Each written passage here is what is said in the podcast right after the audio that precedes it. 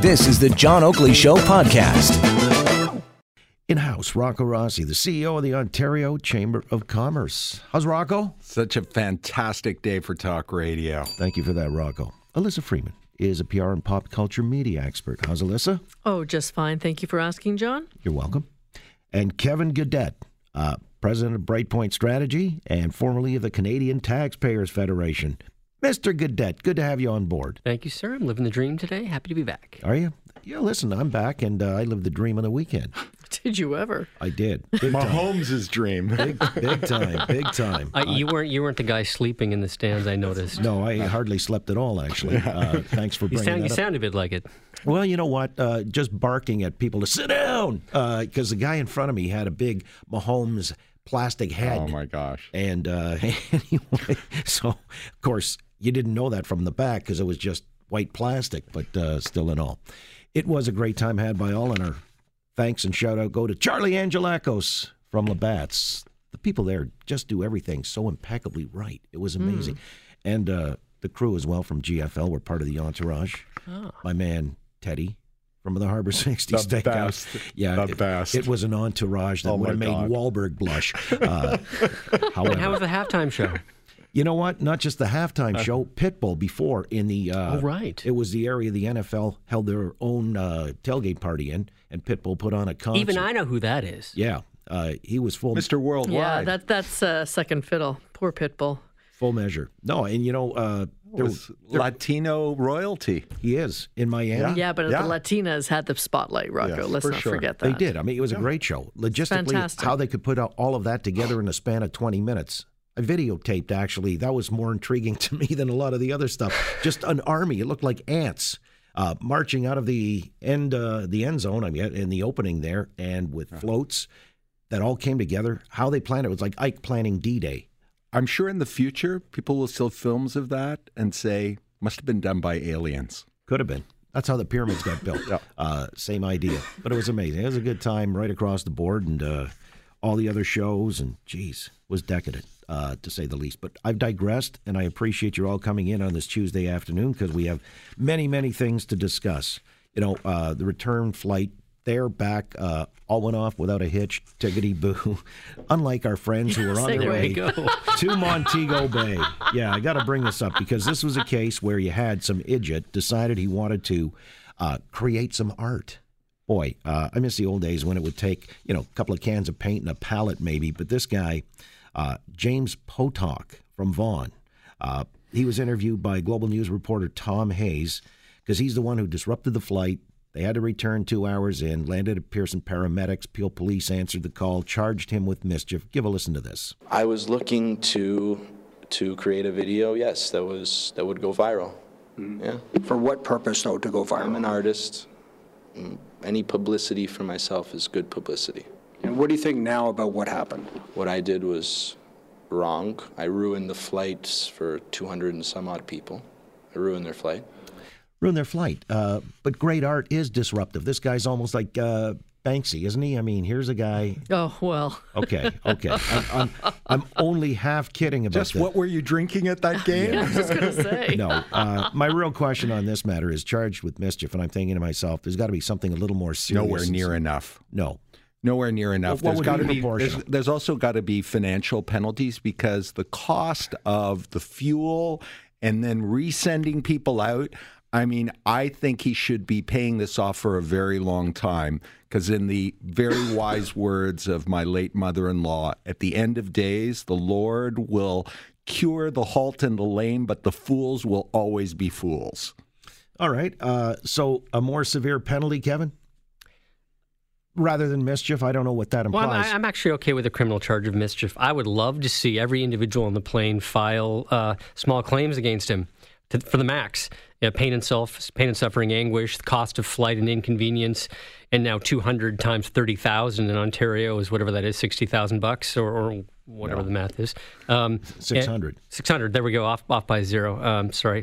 And then whatever else lawsuit you could get WestJet. So I actually would like to see some civil forfeitures on this on side of it or claims. All right. Do we all concur? The mischief charge alone. Okay, we get it that it would be the criminal charge, but nonetheless.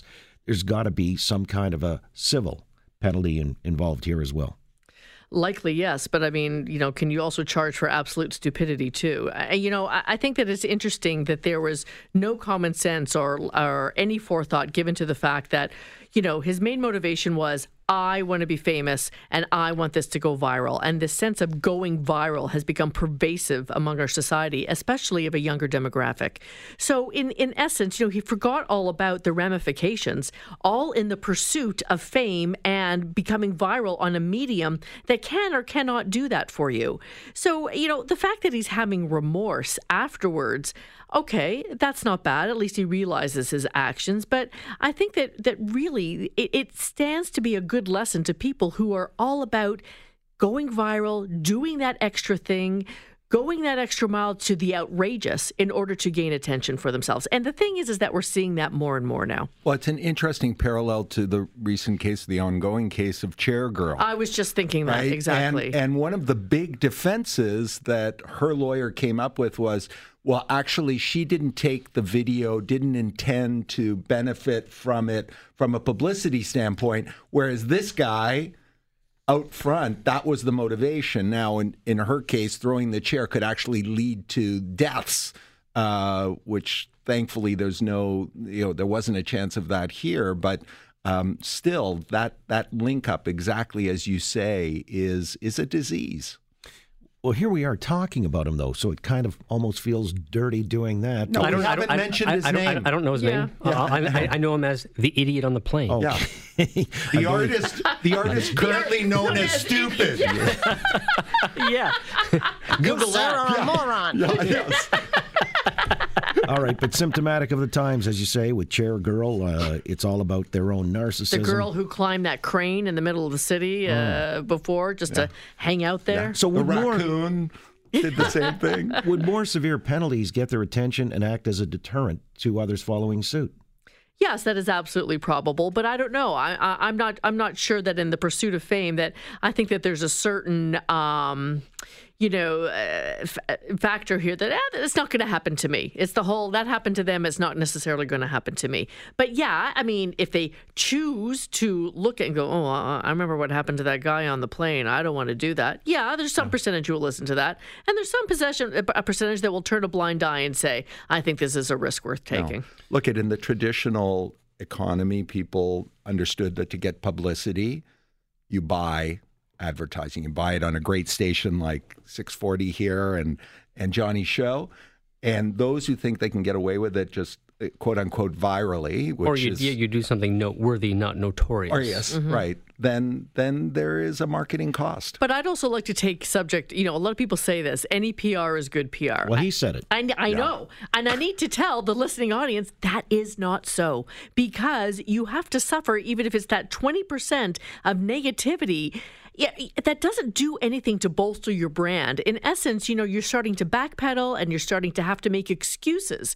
So, you know, to think that any PR is good PR, you really have to take a step back and think, well, what is the worst that can happen and can I answer to it? You know, when you talk about, take out an ad or something like that, somebody did take out an ad on the weekend in the four major papers here in Toronto, the Globe, the Sun, the Post, and the Star. It was Kevin. I wish I could take credit for it, darn it, but I cannot. Well, that's the question, whether or not somebody ought to step up, take credit, be named. That's one of the complaints, that they're anonymous. Vaughan Working Families is the group, but they have no web page. There's no way of tracking down. And interestingly, the papers are not divulging who placed the ad. They're just happy to get the cash at this point. They're not going to question from who or what, you know, ill-gotten gains or...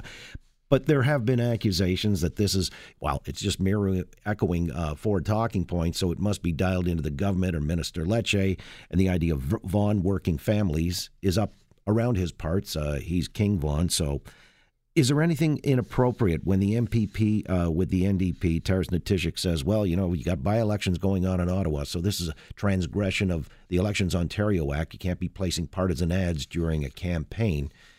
Anything to that complaint, Rocco? Well, look, there's been a long-running debate around this issue. As you remember, the various unions were running significant campaigns for the last couple of elections. We don't have tens of millions of dollars. Yeah, we don't have the same kind of rules. So It's not at all clear to me, unless they could show that this was actually government money that was doing it, or specifically the party as opposed to individuals. No knowledge. But quite frankly, you know, what's the doughboy worried about? If this isn't a message that actually resonates with parents, then, you know, then they're just wasting money. The reality is there's a real issue out there. Parents are struggling. They're being severely inconvenienced on a personal level, and their children are being used as hostages. And this has got to come to a conclusion. Well, the ad does state, teachers' union leaders are risking student success. Children are not pawns. In case you haven't seen it, a woman looking very dismayed holding up a report card with an F, and there are spelling mistakes on it. And so, needless to say, reflective of what I guess is a feeling of inferior education in the province of Ontario. Full page in all the major dailies. And is this something that you can condone, or you have issues with, Alyssa? I don't have issues with it. I think that, though, if you're going to do something like this, you know, in the States, when they have these separate coalitions or side groups that put out, like the Koch brothers used to do, the PACs, you know, they would have a web. You would go, and it would be, so in this case, it's Vaughan Working Families, whoever they are, and it would, there'd be some sort of landing page, and you could have some sort of site that would at least say about who we are, you know, what our mandate is, get kids back to school. I mean, you can do that. I don't know why they didn't do that, because even if... What if it's just a wealthy guy who wants to spend his dough? There are a lot of such up in Vaughan. I understand that, but I mean, even a wealthy guy would sort of know when you're parodying the government platform that there could be backlash from it. And I have to believe that actually the government did know about this. I'm speculating. You've got to believe? I don't know. You don't? Well... Okay, but that's your suspicion. But the thing is that you really have to cover your tracks. So create a PAC site. Show what this is all about, and give some credence to it, because the messages are valid. So when you think that, when you start a side narrative of, is this really government money, or who really did put this, you know, take that off the table and just allow the message to come through. All right. Well, I would think that the government, if in any way, shape, or form were tied into this, that's a real risk they'd be assuming, you know, so you don't want any kind of smoking gun to follow you. No. Kevin, I'll give you a quick word on this one. Do you condone this ad? Do you think there's anything wrong with placing it the way it's been placed? No, look, I'm a free speaker, so if somebody wants to anonymously pay for an ad, good for them. And with respect to the timing and the election campaign, given the lead time it would have taken in order to get this purchased and placed, the individual or individuals or organization, whichever, wouldn't have known that the campaign was going to be announced. Unless you believe the conspiracy that... No. Newspaper ads these days, to Johnny's point, you can be pretty quick on the turnaround. But it's also not for a party or against a party, so I don't see how it's political advertising in that sense. It's actually just specifically... you can argue it's anti-teachers union, I guess, but that's not for or against any political party. They're not on the ballot. Right. They may wish to be, and they might be synonymous with the NDP, I guess, but... But he's also making a linkage that it could be government. So. Well, that it parrots the talking points of the Ford government. Well, believe it or not, there are some people out there who still subscribe to that agenda, those policy positions. And so if that's their prerogative as individuals, or even a loose collection of such, to place an ad, their money's as good as anybody else's, and so too is their message.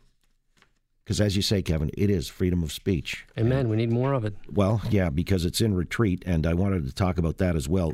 Some issues have arisen of late with the Liberal government acting on this panel report that came out late last week, 97 recommendations to insert themselves into the media. Is this policy creep, or is it something to recommend what they're doing ostensibly to protect Canadian content and culture? Thanks for listening to the John Oakley Show podcast. Be sure to rate, review, and subscribe for free at Apple Podcasts, Google Podcasts, and anywhere else you get your on-demand audio.